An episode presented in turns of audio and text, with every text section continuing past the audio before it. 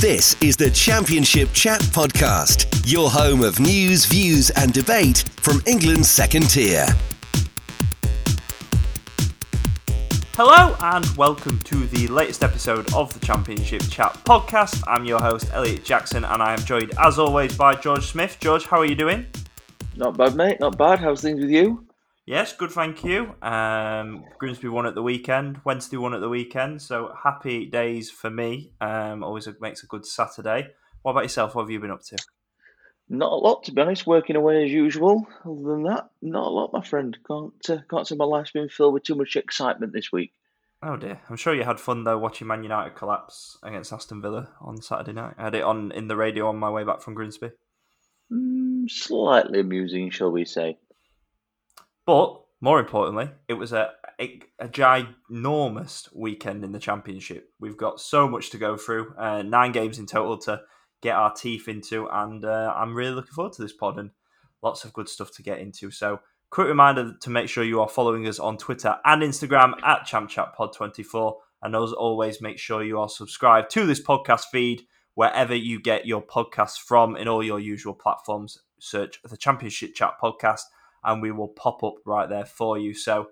As always, on on this week's podcast, we're going to be looking at the busy talking points from this weekend. This is the Championship Chat Podcast. And we're going to start this week's podcast with the early game on Saturday, where Luton Town and Bournemouth played out an absolute cracker with the Hatters winning 3 2 in dramatic circumstances. What a game this was! I mean, I could have started with about four different games this week. There was there was some real selections, but I had to go for this just for the pure drama of the Saturday lunchtime kickoff. Luton started the game really well, really bright. They, they, you know, they really came out the traps. They've had obviously quite a few games called off because of COVID in the last month, um, and we've seen a few teams come back a little bit sluggish. And it's actually the teams that have been playing that have had a bit of an, av- an advantage, or seem to have anyway. But Luton came raring out for this one. Um, took a two goal lead. Really, really good goal for Campbell for the second one, and then of course, Bournemouth worked their way back into it, and we'll come on to them in a minute. But the scenes at the end, Naismith, it's the the drag back. Oh my word! He sends Jamal Lowe for a hot dog, sends him all the way back to Swansea, and it's a f- fantastic finish. And I, I hesitate to call it, say it's a fantastic finish from a centre back, because although he's been playing centre back for Luton, he can play in midfield, he can play on the wing, he can play at full back. Um, Kal Naismith can do a job wherever he is your your archetypal uh, ar- archetypal uh, utility man. He can, he can play anywhere, and it was sublime. So much quality. It's the drag back. It just it just makes it so good. 95th minute, and the celebrations from Nathan Jones and all the the coaching staff as well. Just brilliant. It's why we love the championship. What a great game. Um, and Luton, in their minds, will be think they were you know well deserved winners. Yeah, absolutely. A terrific advert for Championship football. It really was, and capped off with a, a sensational goal, a sensational uh, point in the game to win it. And Spark, as you said, amazing scenes right at the very end with Nathan Jones doing a knee slide down the touchline. The, the players going absolutely berserk. James Shea ran all the way from the Luton goal to join in with the celebrations. It was just a it was just one of those moments where everybody connected with the football club in question just absolutely loses the plot, and, and rightfully so. It was a big win for Luton and one that I would argue they deserved. I thought they kept going right to the very end and never let their heads drop despite having squandered a 2 0 advantage. And like you say, the, the winner from Kal Naismith is just sublime, isn't it? It's it's an outstanding piece of skill to to like you say send Jamal Lowe basically all the way back to Swansea. It was it was remarkable and what a strike as well it was just a mar- remarkable goal. And for Luton now, that just gives them a huge boost moving forward because they come into that game with a, a decent little perform in their sales, even though they've they've not been able to play many games in recent weeks. It must be said that was only their second league game since the fourth of December for Luton. I couldn't believe so, they came into the game sixteenth. I know purely out of uh, not playing. That's the thing; they've not played for so long, but even though they've obviously had big gaps between games, they're unbeaten now in, in League and Cup in four games. They've won two out of two this calendar year so far in the FA Cup and the league, scoring seven. So they've started the new year in good form, in good fashion, and scoring goals. So Nathan Jones seemingly is beginning to turn the tide at Luton again and get them climbing after a, after a little stuttering period where they lost three and four between the beginning of November and the start of December. So they are beginning to turn things around again. But to have beaten a Bournemouth side that we know have not they've not quite been at the levels that we saw at the start of the season, but we know what they're capable of, and to have beaten them, especially when they've been pegged back to two two, shows great character and great belief within that Luton dressing room. And to have to have done that deserves huge credit. And like you say, what a way to win it! Terrific goal, terrific strike, and notable mention too to to Campbell for his goal in the first half. That was certainly a clean strike as well, really well taken. It was just a, a brilliant game of championship football and one that essentially just summed up what life in this division is really like for anybody. Yeah, absolutely. And I want to be clear. I think this game was very much Luton won this because they were really good rather than Bournemouth being bad. I think we've seen Bournemouth's levels have dropped off. Um, certainly before Christmas, uh, they did for, for a good month or so, but a couple of good wins Bournemouth had since then. They've been better. This was not the wheels coming off of Bournemouth like we saw last month. This was Luton playing really well, really even game, um, and not a lot in it. I thought Bournemouth did really well to fight back and get themselves back in the game. Um, Jack Stacey did so well for for Marcondes's header, um, back obviously at his former club at Kenilworth Road, and I thought Bournemouth were decent, and I thought some some of the passages of play were really nice.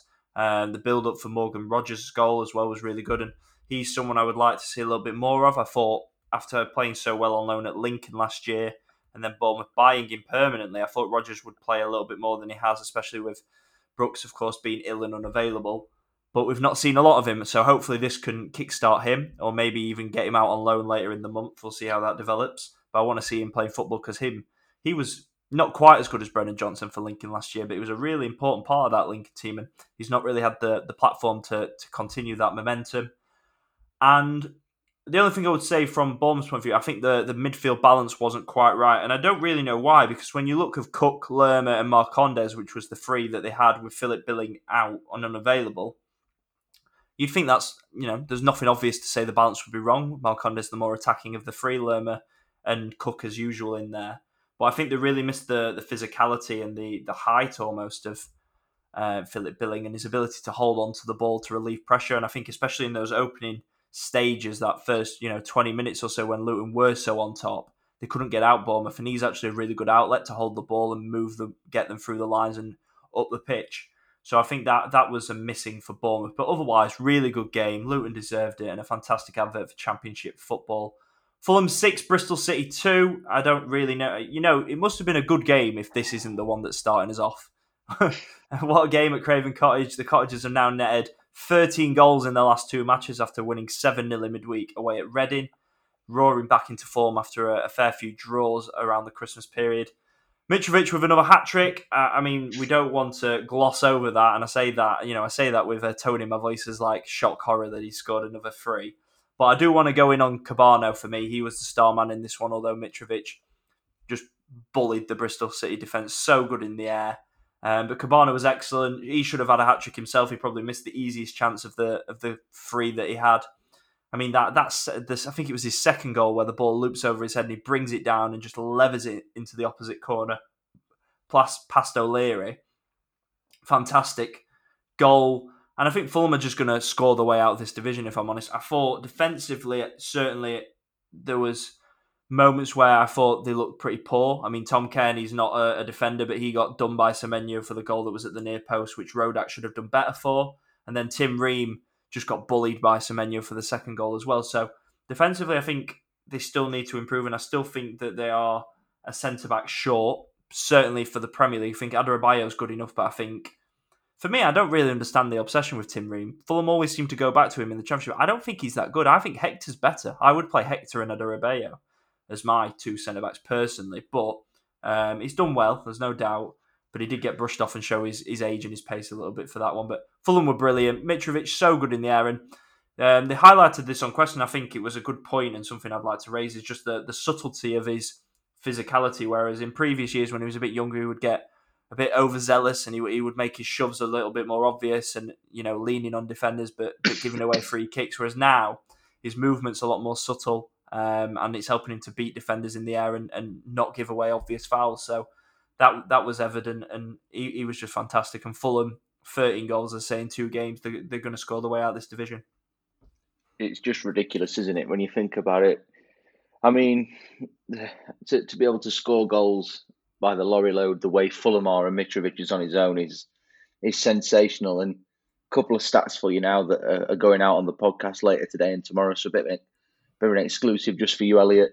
Wow, thank you. Mitrovic now, the only player in Europe's top five leagues plus the EFL to have been involved in more than 30 goals this season already. Fulham, the first team in Championship history to have scored 60 goals by this stage of a Championship season.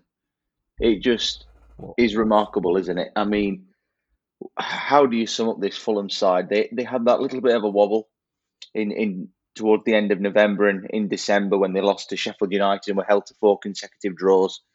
But they've started the new year with an absolute bang. I mean, 7 0 in midweek, 6 2 at the weekend. It's just ridiculous. Mitrovic, five goals and two assists in those two games. It is unbelievable. It really is. And it is just impossible to think that any of the teams chasing promotion, such as your Blackburns, your Bournemouths, your West Broms, your QPRs, are going to be capable of scoring goals on such a level. Yeah, it's just becoming ridiculous, really, when you think about it. This Fulham side now, you, you look at the, the ruthlessness of them and the clinicality about them. I, I can't recall a team in Championship history taking teams to the cleaners as much and as often as this. It's now eight times in this season that they've scored four or more in a game. It's just it's ridiculous the the fact that they're able to do this on such a degree and so consistently as well. They've won two games seven 0 since the third of November away from home. And if they'd have hit seven yesterday, it was kind of it was playing on my mind a little bit.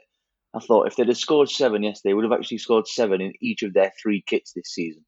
That's the only bit that's let them down. Scored it in the black, scored it in the yellow at Blackburn, and then six in the white yesterday.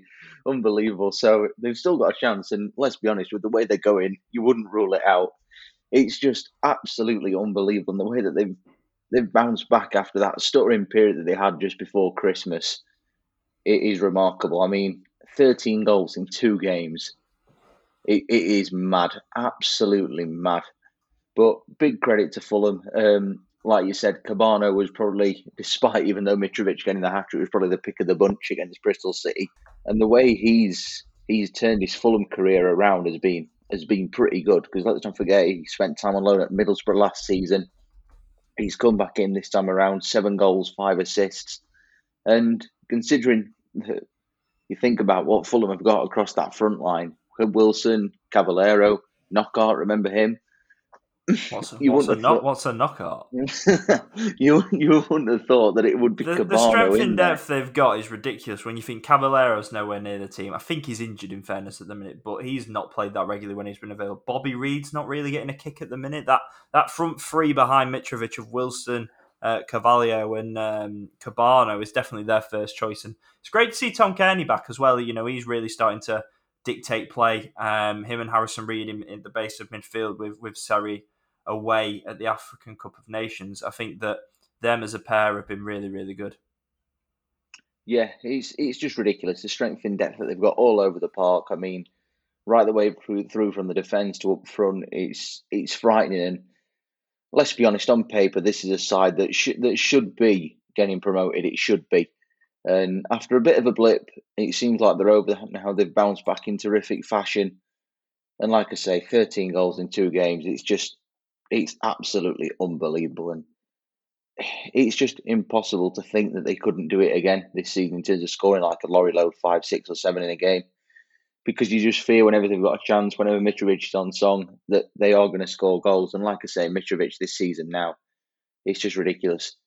34 direct goal involvements in 24 games.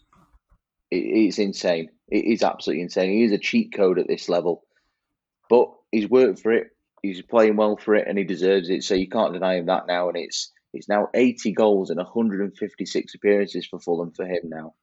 So he really wow. is making himself at home at Craven Cottage. And let's be honest, when he first went there on loan, I don't think many would have expected him to to bang them in like he has done. But I still think that he is one of those players that is too good for the Championship. We're not quite at Premier League level, but with the way Fulham are going, chances are he's going to get another chance to prove us wrong next season. I think he can play in the Premier League. I just think he needs a system that suits around him, and Scott Parker didn't want to play that last season. And that was clear. Controversial opinion. I think that Mitrovic might uh, break Ivan Toney's goal scoring record this season. Controversial, I know. Um, in terms, right. in terms of Bristol City, obviously they were beaten by the better side, but I was really encouraged by their first half performance. Semenyo's second goal was absolutely sensational. He looked like a an animal. Like if he can re, you know realize some of that potential and perform a little bit more like that on a regular basis, it's not just like it was the strength, the the pace, um, the ability to hold off men, and then the composure. The finish is fantastic in off the post as well. So both goals were really nice. The first one, I think Rodak should have done better, and it wasn't great defending from Tom Cairney either. Back, uh, you know, back in a defensive position from a counter attack. But second was amazing, and when Bristol City are looking for a striker, if they can get Weimann and Semenyo producing that sort of quality, then they might not need one. So let's see how that goes. And uh, it sounds daft after losing 6 2, but we've seen Fulham can turn anyone over by four goals. So I thought Bristol City probably performed the best of those teams that have been beaten by a four goal margin by Fulham. Middlesbrough 2, Reading 1. Um, Chris Wilder's men are now level on points with West Brom, seven points off automatic promotion.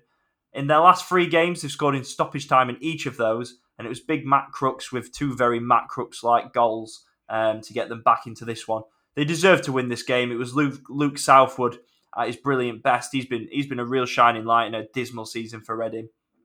Um, he's he was at his best to keep them keep Middlesbrough at bay for, for a lot large portions of this game. There was a, a save from a header in the second half in particular that was fantastic, and he very nearly kept out Crooks' equaliser as well. It was nearly a carbon copy of the save he did make previously.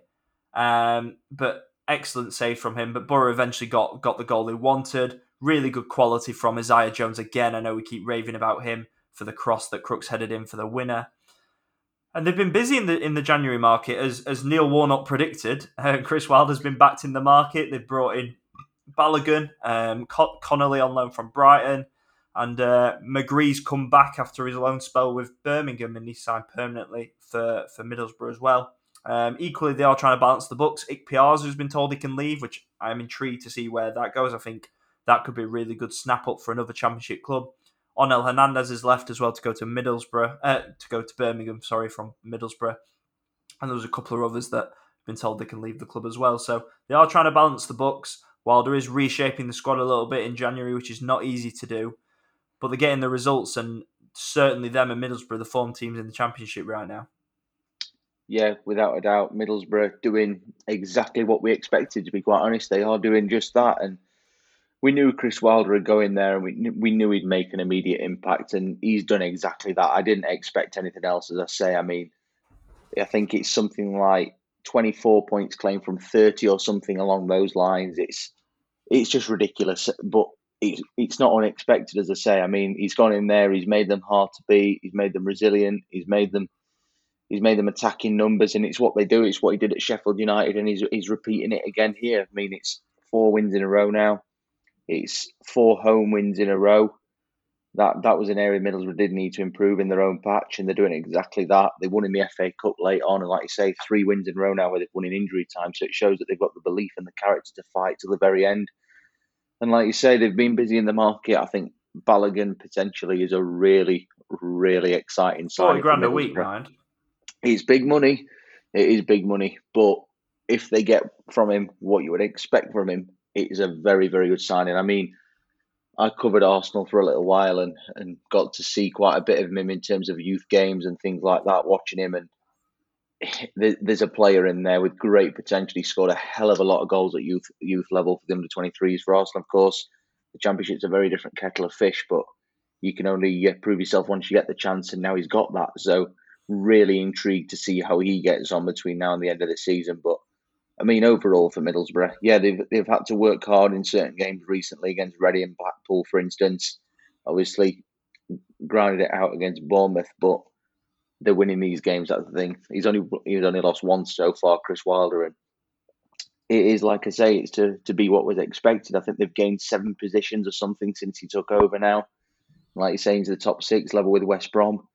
I'd like to know actually what the comparison difference in points was because if you remember, Neil Warnock's last game was actually against West Brom.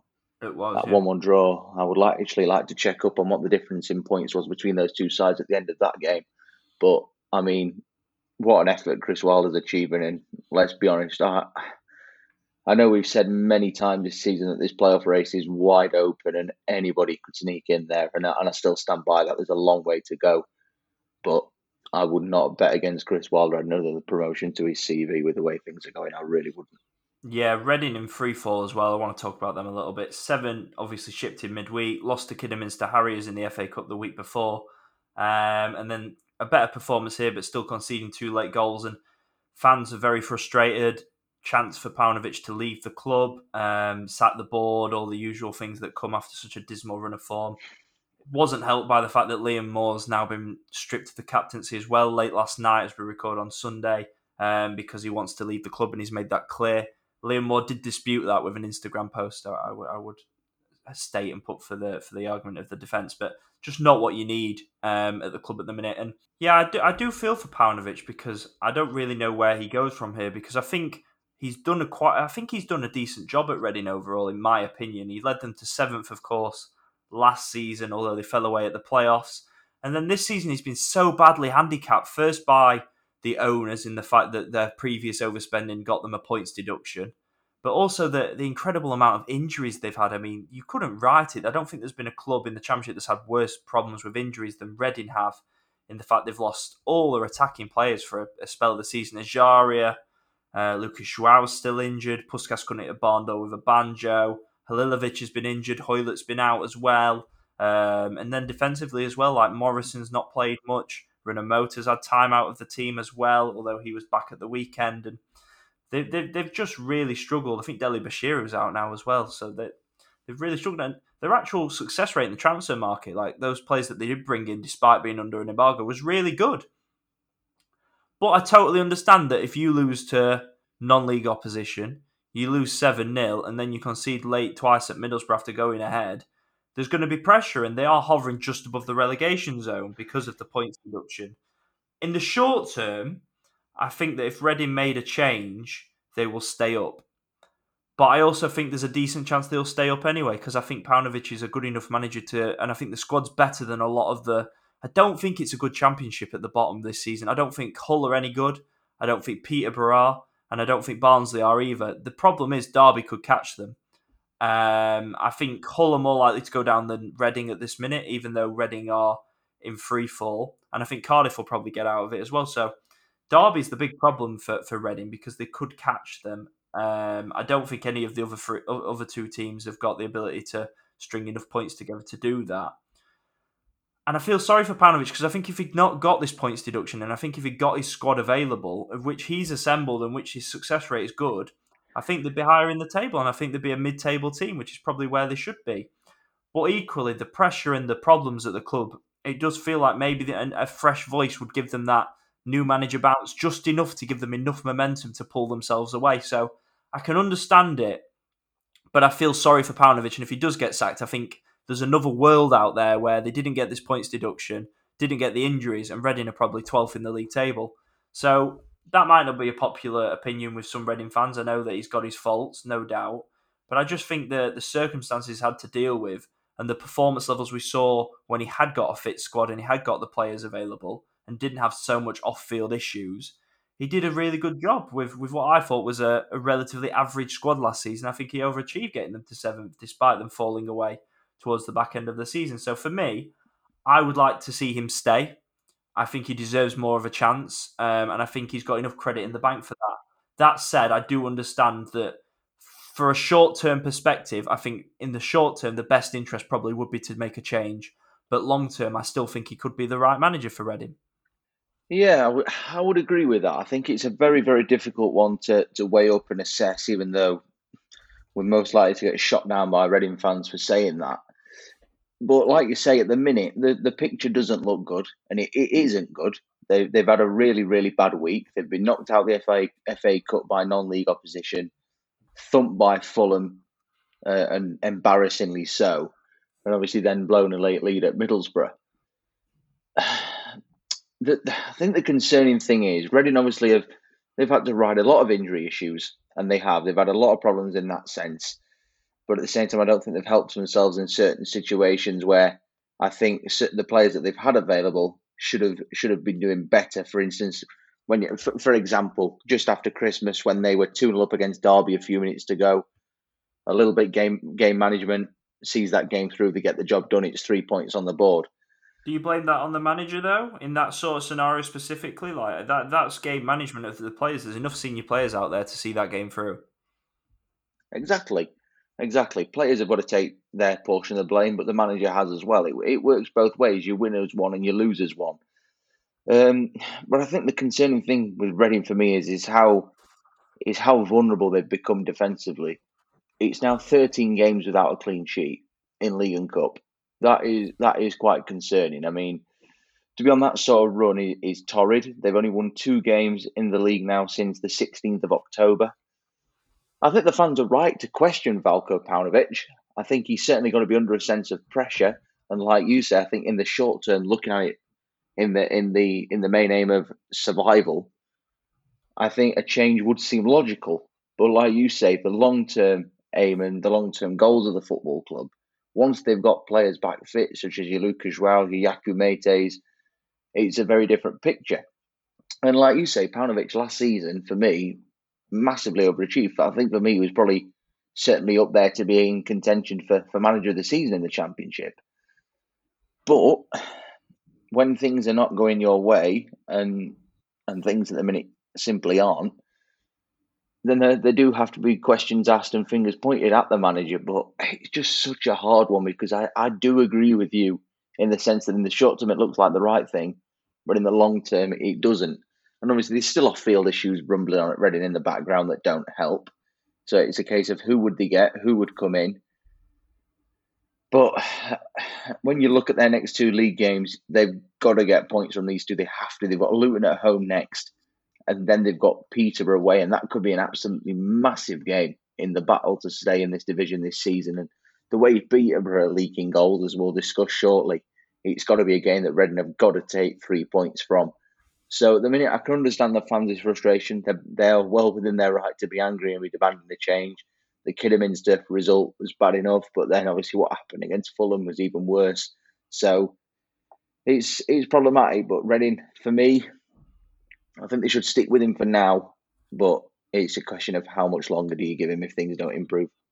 Yep, six more games to get through, so we're going to pick up the pace a little bit now. QPR 1, West Brom nil. Um, another game where West Brom just haven't taken their chances on the road. I think they've scored something in like six goals in their last nine away games, which is really concerning. Um, they had chances again in this one, but they just didn't convert them. Karlan Grant with a shot that somehow worked its way all the way across the line and not into the goal. Daryl Dike came off the bench, but he's still building up his match fitness. Uh, once they get him up to full speed, hopefully he can be the difference. But then Charlie Austin at the back post with the, the sucker punch against his former club. And let's not be fair, this wasn't a smash and grab from QPR. But again, it's just familiar failings from a West Brom point, of view where we've seen that they play well enough in games to win them, don't take the chances, aren't converting the, the clear cut opportunities, and then they're getting done on the break. Um, QPR were well worthy, and QPR won't come away from this thinking they didn't deserve to win, and I wouldn't say they didn't either. But for me, it's more about West Brom. Just again, familiar failings. They're down to fifth now in the table, I think it is, and they're just they just don't look like you know they really need to kick into gear soon because they could fall out the playoffs. They really could. You know, there's a lot of hope on Daryl Dike, and I think he's an excellent player, an excellent signing. He'll fit what Ismaël wants to do. But if he gets injured or he doesn't hit the ground running, they could fall out the playoffs. There's enough good teams. Nottingham Forest are coming around the corner. You've got other teams around the playoff picture. They could easily fall out. And for me, there's more chance of them falling out than them getting anywhere near the automatic promotion places right now. Yeah, I agree. I, I, I spoke about, didn't I, West Brom after the, uh, I think it was after the defeat to Derby, just after Christmas, yeah. where I was saying that I wasn't overly overly impressed with Valérien Ismaël's attitude at the time, and he was a little just getting a little bit cocky for me in a sense that he thinks his side have got a God given right to win everything and this and that. But the truth is, West Brom over the last five or six weeks, they, they've not been good enough. It's as simple as that. They've obviously form tables and things are all jumbled up at the minute. The amount of games that we've had postponed, and it seems like there's been big gaps between games. But West Brom's last four league games, dating back to the 17th of December, that goalless draw at Barnsley, They've scored one goal in four games, failed to win any of them. I think For a side chasing promotion, in particular, that's the, really the issue. Oh, it is without a doubt. It's it's two goals scored. I think it's two goals scored now in six away games. It's really, really concerning. I know it's definitely it's definitely three away games now without a goal.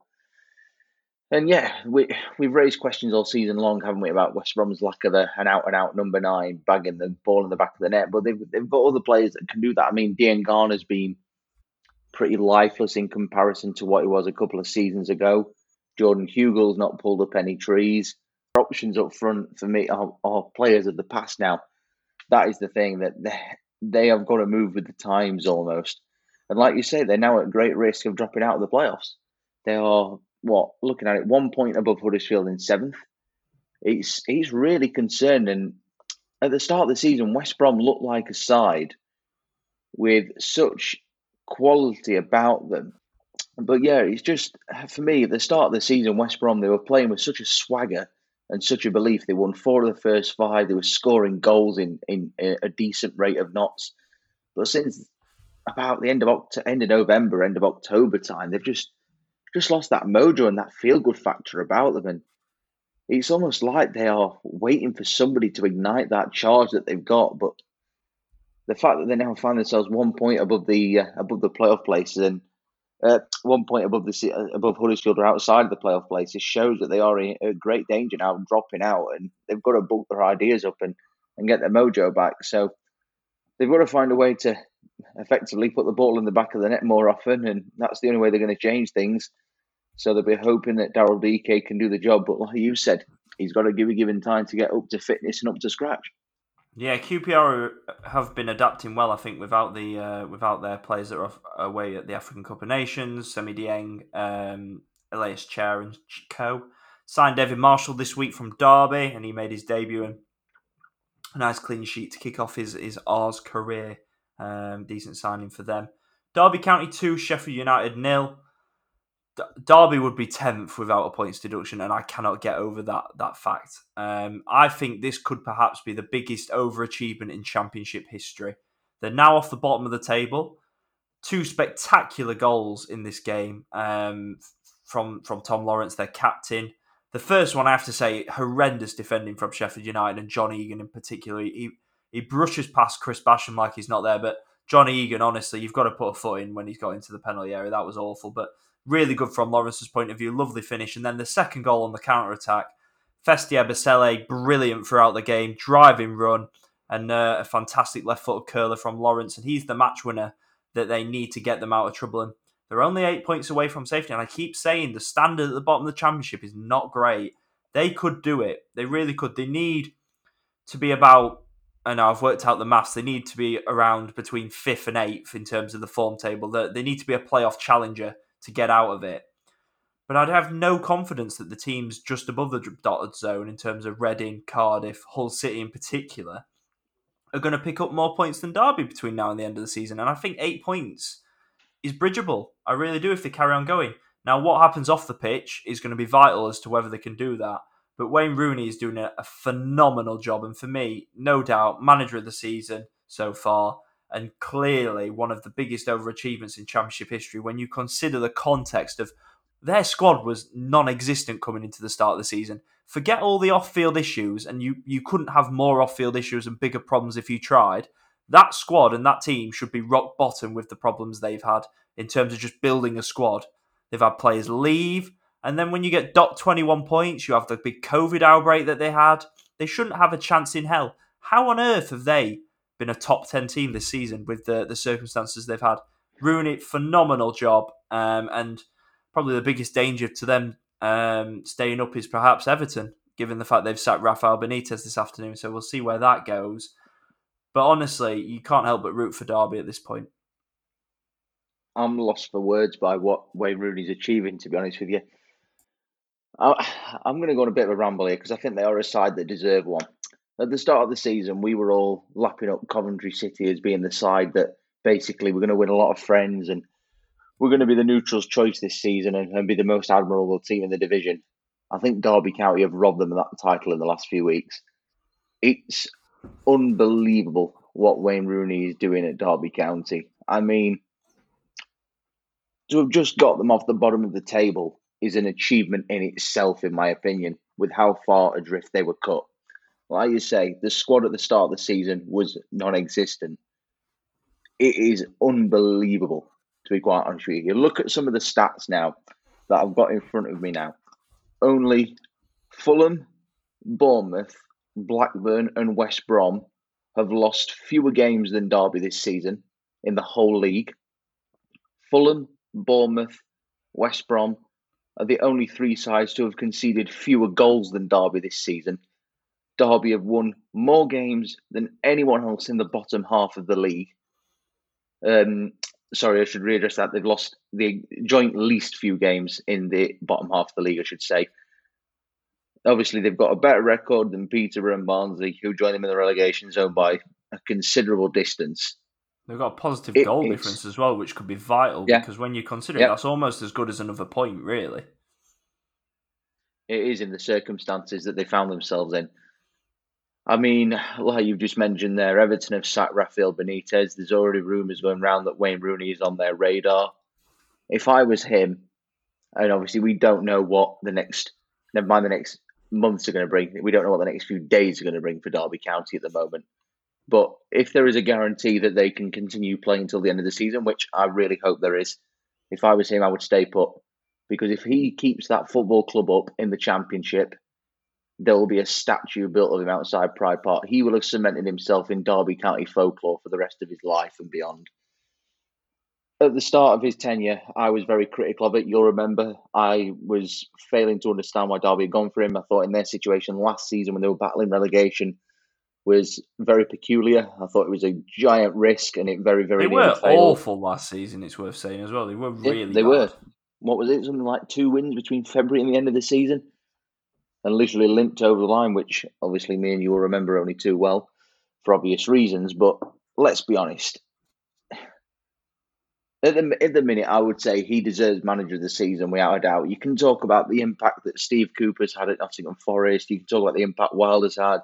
You can talk how well Tony Mowbray's done at Blackburn. But nobody has had to deal with circumstances like this. Nobody at all. And those players as well. I mean, what are they? They're eight points adrift. Obviously, there's a lot of football still to be played. If they go down in this vein, for example, literally fighting for their lives, they deserve such credit for the way they've applied themselves. They've refused to roll over. They've refused to accept that they're already done for. They've gone out there each and every week. They've played for the badge on the front of the shirt.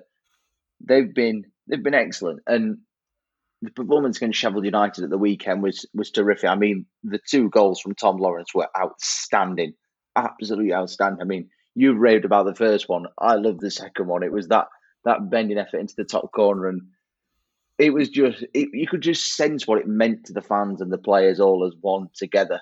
And I really hope for their sake that they can keep hold of Wayne Rooney because I'll tell you what, if he keeps them up, that could rival Leicester's Premier League title win as one of the greatest achievements in football history in this country. Big statement. Um, there's been more off the field issues, of course, for Derby this week. Wayne Rooney was confident he could bring some players in. All was rosy after his Thursday press conference. Then the EFL blocked it, put them under a transfer embargo, stopped Phil Jagielka signing for a new signing a new contract, and he's now gone to Stoke. Um, and they won't allow the sale to go through until one of the new prospective owners agrees to take on the potential debt from the court cases to do with Middlesbrough and Wycombe and the loss of earnings, all to do with Mel Morris and the, the failing to comply with financial fair play. Now, the problem is, Derby don't think that Borough and Wycombe have got a case, so they're not willing to settle, but they might have to settle because otherwise, unless one of the new owners agrees to take on that debt, um, whatever that may be. It might be zero pounds, it might be tens of millions. We don't know. But unless someone agrees to take that on or to settle, Derby aren't going to get the sale through and they could get liquidated. They could not exist anymore. There's a parliament petition that's been set up and it's already got over 25,000 signatures at the time of recording. Um, let's hope that there's some progress on that front for them in the near future. Peterborough 1, Coventry City 4. Coventry simply way too good for Peterborough in this one. First away win since October the 30th. Two fantastic finishes from Matty Godden, who's really in great form. Really loved his first goal. I thought that was a fantastic finish from a tight angle. Great pressing from Ben Sheaf to win the ball back. Um, Callum O'Hare, best player on the pitch in this one. He was excellent in the number 10 position, pulling all the strings. But Peterborough really bad as well, I do have to say. As much as I want to credit Coventry, and I did think they were great, really bad goalkeeping from David Cornell for Hamer's long long range strike. They definitely need an upgrade in goal. They have signed Swansea City's Steven Benda for the rest of the season, but I'm not convinced that that's a big upgrade given my comments about him earlier in the season, which upset a lot of Swansea City fans. They need a goalkeeper. They need to learn how to defend better, but Coventry were really, really good. So yeah, like you say, it was a, a big win for Coventry and one that they needed. It was actually their first since November the sixth. So in in the league anyway. Obviously they beat Derby in the FA Cup last weekend, but one that they desperately needed after a really, really patchy run of form. Not many two defeats in there. It was just more draws than anything. Four draws in six, but a win that they needed for Peterborough. I mean, I'm worried for them. I really am. I, I expected better when they when they came back up last season, but it's just that defense. It's so so fragile, isn't it? It's it's been taken to the cleaners time and time again. And you look at look at Peterborough's situation now, and like you've said, we've said about the quality at the bottom end of the championship this season not being particularly great, aside from what Derby producing. And on, current form and the way things are going, I mean, there's only a only a five point gap between them now. You could sense Derby finishing above them quite easily. But and that proves it. Peterborough's goal difference minus twenty seven, Derby's plus one it proves the difference now. Peterborough, 15 defeats in 24 games, just scored 21 goals. Only only Barnsley and Hull have scored fewer. And when you think about what they were doing last season, goals. I just thought they would score more. Jack Marriott's been absolutely awful. He's just been injured all the time or not played very well. Clarke-Harris's form he's just not adapted to championship level. Dembele's been their only good attacker, really. And that's been in flashes as well, hasn't it? It's not been as frequent as he would have liked. So it's clear that Peterborough ultimately, as obvious as it sounds, and don't want to sound clever about this because it's blatantly obvious. It's simple as fact. They are not good enough in either box. They don't score enough. They concede far too many. Um, and I, I can't see them staying up. I'm saying it now. 16th of January, long way to go still, but I just can't see it. I don't think they've got the quality. And at the end of the day, when you've conceded 48 times already, it just goes to show that you're in deep trouble, and that's exactly what Peterborough for me as well. I still do not understand the idea to give Darren Ferguson a long term contract when he did. Really do not understand that decision at all. Yeah, we both spoke out on that. I just think it was a very strange one, lacked ambition, and I, and that is a completely weird stance for me because I'm always for keep the manager, give them more time, you know, consistency, patience. I just don't think he's done enough to deserve a contract for a club that wants to play in the championship, and maybe they're happy to go back down and rebuild. But when it took them seven years to get promoted last time, I think that that's a big leap of faith and perhaps an incorrect one. Hull City nil, Stoke City two. This was a really big win, but more so a really big performance for Stoke. Michael O'Neill cleared out a lot of players, made a lot of changes to the team after a poor run of form. Uh, D'Margio, Wright, Phillips starting up front with Jacob Brown. It makes you feel old, doesn't it? When not only is this the son of Shaun Wright-Phillips, but of course it's the grandson of Ian Wright. So that makes you feel old when he's starting up front. Um, but yeah, Steven Fletcher, Tyrese Campbell on the bench, um, changes at the back with Jagielka coming in for his debut, and Tom Ince, who played at right wing back recently, coming in and playing as a, a, number 10, and he looked really good, really bright, took his goal really well. Um, and I thought there was just a bit more energy in midfield from Stoke, um, with you know with some of the praise of Vrancic, but he's not the most mobile off the ball. And I think having Sam Clucas back in there, I thought he added quality, added industry, and it was a lovely cross from him for Jacob Brown's first. Although I have to say, awful defending from Hull City. I'm, I'm, I don't, I don't think they're very good. Like I think there's a lot of people that seem to think that Hull will survive and that Hull are better than they are. But I don't think Hull are very good either. I think Hull are the third worst team in the championship behind Peterborough and Barnsley. I mean, when you look at it, I saw a stat this week that they won more points in November than they have combined the rest of the season. They took 12 points in November and they've got 11 points otherwise. There's no consistency to their performances and the, them winning points.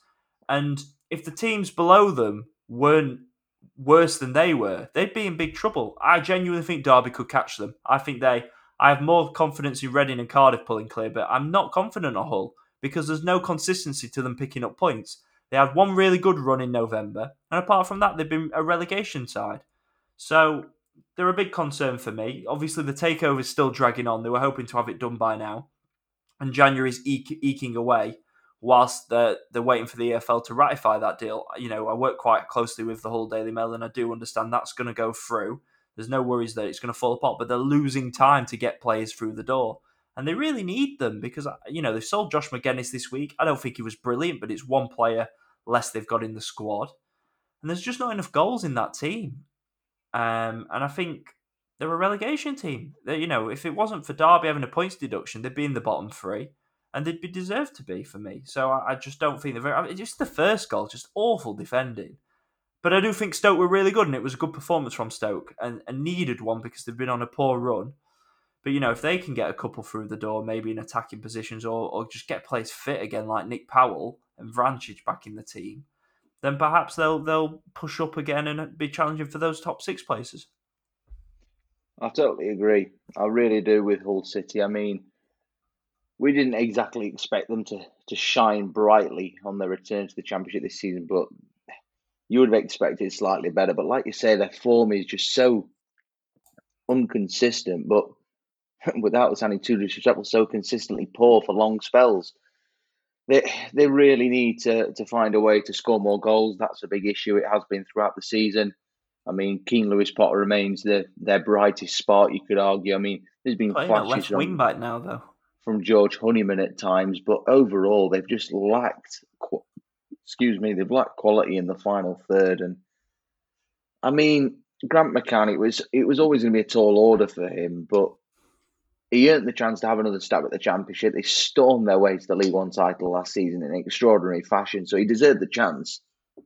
But it's just not worked out this time around, and that's that's as simple as that. As for Stoke City, a victory they desperately need just to just to keep them within touching distance of the top six, even though failure to win this one wouldn't have uh, by any means spelt the end of their playoff hopes. But looking at Stoke, they needed that one today. They really did. I mean, it's been three games without a win prior to this one, back to back defeats at home, but it's away from home where they are getting more joy at the minute. So they've really got to turn things around at home. There's no doubt about that. And perhaps pleasing for them two of their next three are away from home. So that might actually uh, play into their hands and cheer them up a little bit. Next home game, next game is uh, Fulham at home. So uh, they'll have to be their very, very best to win that one. But like you said, it was a much improved performance from Stoke today. I thought the bits I saw, I thought there was a little bit of swagger about them at times. They looked full of energy in the middle of the park, and they looked like they were up for it to me. Like they'd had a bit of a sit down and and said, "Look, we need to get back on track. We didn't have the best time over Christmas and New Year. We need to try and get things moving again, and they've done exactly that, albeit against a Hull side, admittedly, that is struggling, but you can only beat what's in front of you, and they've gone there, done that, and recorded a professional 2 0 away victory to make it back to back away wins. So, uh, one that they needed, but they've got to build on it to maintain them standards. They're four points behind the the uh, playoff place. They've got two games in hand on Huddersfield one game in hand on Middlesbrough and West Brom. So, not by any stretch, this is uh, not far from over. That's for sure. Yeah, absolutely. I just, I just don't have much confidence in them picking up that many points between now and the end of the season. They've just had one good run, and outside of that, they've not been very good. Um, Cardiff City nil, Blackburn Rovers one, 10 unbeaten for Rovers now, and victory on their last four away games. Really weird watching this one back on the highlights with there being no fans in. It's it's not something that uh, it's something that I'd put to the back of my mind, and it was a bit of a flashback to last season, which I didn't enjoy. Rothwell, really good goal, beautiful run, great finish, showing his quality and why Blackburn need to get him tied down to a new contract ASAP, or he's going to leave for free and be a bargain for someone. I thought Cardiff actually probably deserved something from this one on the highlights and the games uh, chances. I thought they had enough opportunities to get a goal and I think they probably deserve something. They, I think they've been better under Steve Morison. I do think they've improved, but they've not really mustered enough points to prove that. No league win since the end of November is a concern. But when I look at some of the underlying numbers, 1.67 xG for this game, I do think that they're improving, and I do think that they will pull clear. But they really need to get some players into some form. Obviously, losing Ryan Giles was a big blow, and I don't know what they'll be able to do in January. So I feel like they've got the biggest potential to shoot up the table and away from the relegation zone, but it, they need a little bit of luck and probably a little bit of resources to do so. Yeah, I would agree with that. I mean, the loss of Ryan Giles was a huge one. It was it was their most creative player, it was their most creative influx, and the the, the man that realistically was the man that was going to provide anything for them. So it was always going to be a big blow for them. But like you say, the performances haven't been that bad. I mean, the one-one draw at West Brom a couple of weeks ago. On another day, they probably won that game. The goal was a mile offside of West Brom's, so they would have won that one. Um, all right, they were outclassed by Bournemouth, but they got a point at Birmingham. They could have won that one, edged out narrowly by Sheffield United. They've been close games, but in the grand scheme of things for Cardiff, even though they've been in games and performing performing okay recently, they've won three games since the twelfth of September. It, it's not it's not good enough. It it's it is a concern. There's no doubt about that.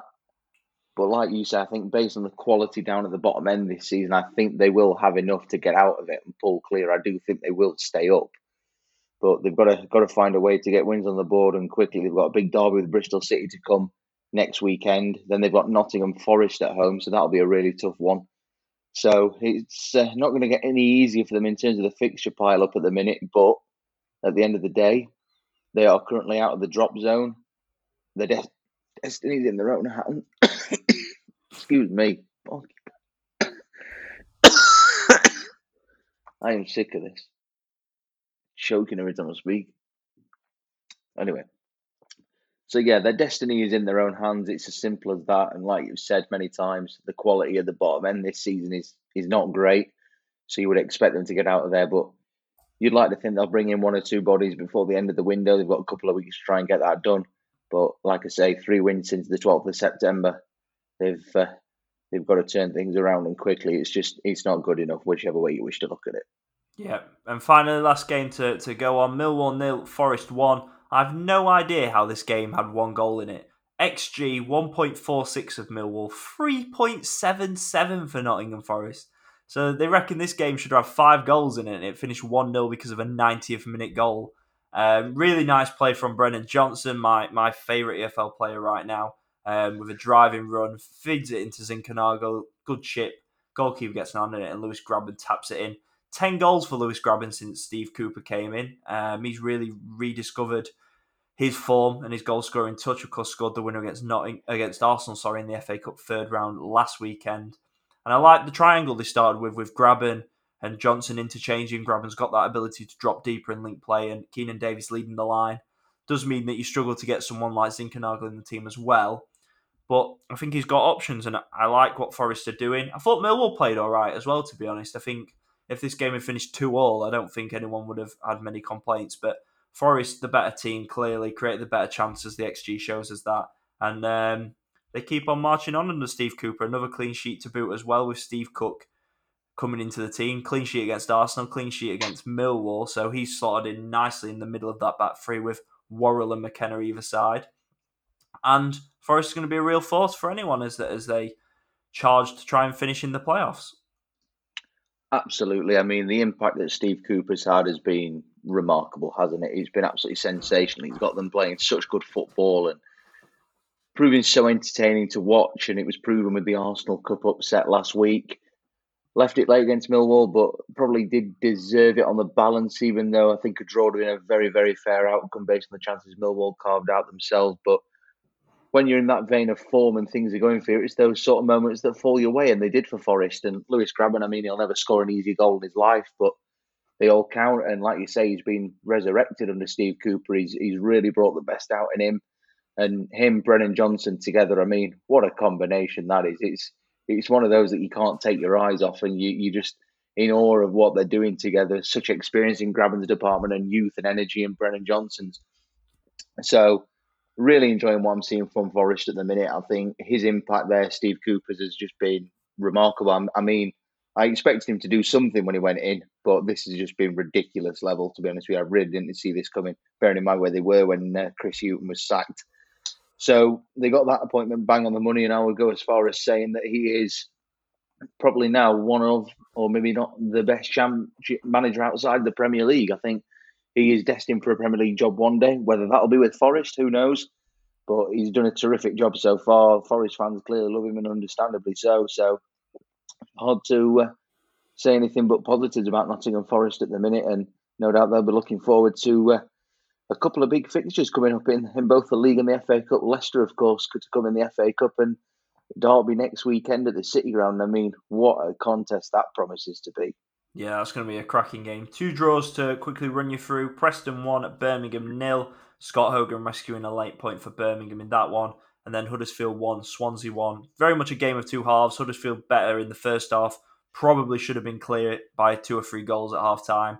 Um, and then Swansea came back much stronger in the second half. Some really good saves from Lee Nicholls before Flynn Downes got his first goal for the club to get them a point. And that rounds off this weekend's championship action. This is the Championship Chat Podcast. To finish off the podcast, we're going to do our shocks and bankers now for the upcoming weekend. There are a few games littered in midweek, um, but not a full slate by any means. So, looking ahead to next weekend, George, what have you got as your shock and your banker? Well, next weekend, in terms of a banker, I'm going to go with Bournemouth to get back on track. Uh, home to Hull City. Can't see anything other than a routine Bournemouth winning that one. Uh, they'll be determined as well, of course, to get back to winning ways after letting a point slip at Luton so late on. So, Bournemouth for my banker. Uh, in terms of my shock, this will probably uh, surprise a few people considering how critical I've been of them earlier on. But I'm going to go for Reading to beat Huddersfield. Huddersfield been doing very, very well at the minute, been in excellent form. I think something like seven or eight unbeaten in League and Cup for them. Reading, of course, in a real slump. But just got a sneaky feeling that this one could uh, upset a few betting slips at the weekend. So I'm going to go for Reading to beat Huddersfield as a shock this weekend. I've gone for West Brom to beat Peterborough at home. I think we, we all know how awful Peterborough are on the road. West Brom have been better at scoring goals at the Hawthorns than uh, away from home, and I fancy them to get on the score sheet here. And then for my shock, I've gone for Borough to win at Blackburn, and that, that that's going to be a really that, really that good game. did cross my mind. Teams. Yeah, that's going to be a really good game between two teams. Probably will end in a draw, actually, if I'm honest. But I'm going for my shock for Borough to, to beat Blackburn at Ewood Park to end that unbeaten run. It's got to come to an end at some point. Blackburn are a really good team. Middlesbrough are a really good team. Should be a cracking game. Um, but that's what I've gone for as my shock. And that marks to the end of this week's Championship Chat podcast. If you do enjoy the podcast, please make sure you subscribe in your usual podcast apps and make sure you're following us on Twitter and Instagram at ChampChatPod24. Sharing the podcast helps go a long way to helping us reach new listeners. So if you do enjoy our weekly breakdowns, please do drop a retweet on when the episodes go live every Monday. You can support this podcast as well with our Ko-Fi page, contributing the cost of a cup of coffee towards our monthly overheads on a one-off basis. The link to donate is in the podcast description if you do feel so inclined. Have a great week, and we'll catch you next Monday for another episode of the Championship Chat Podcast. This is the Championship Chat Podcast, your home of news, views, and debate from England's second tier.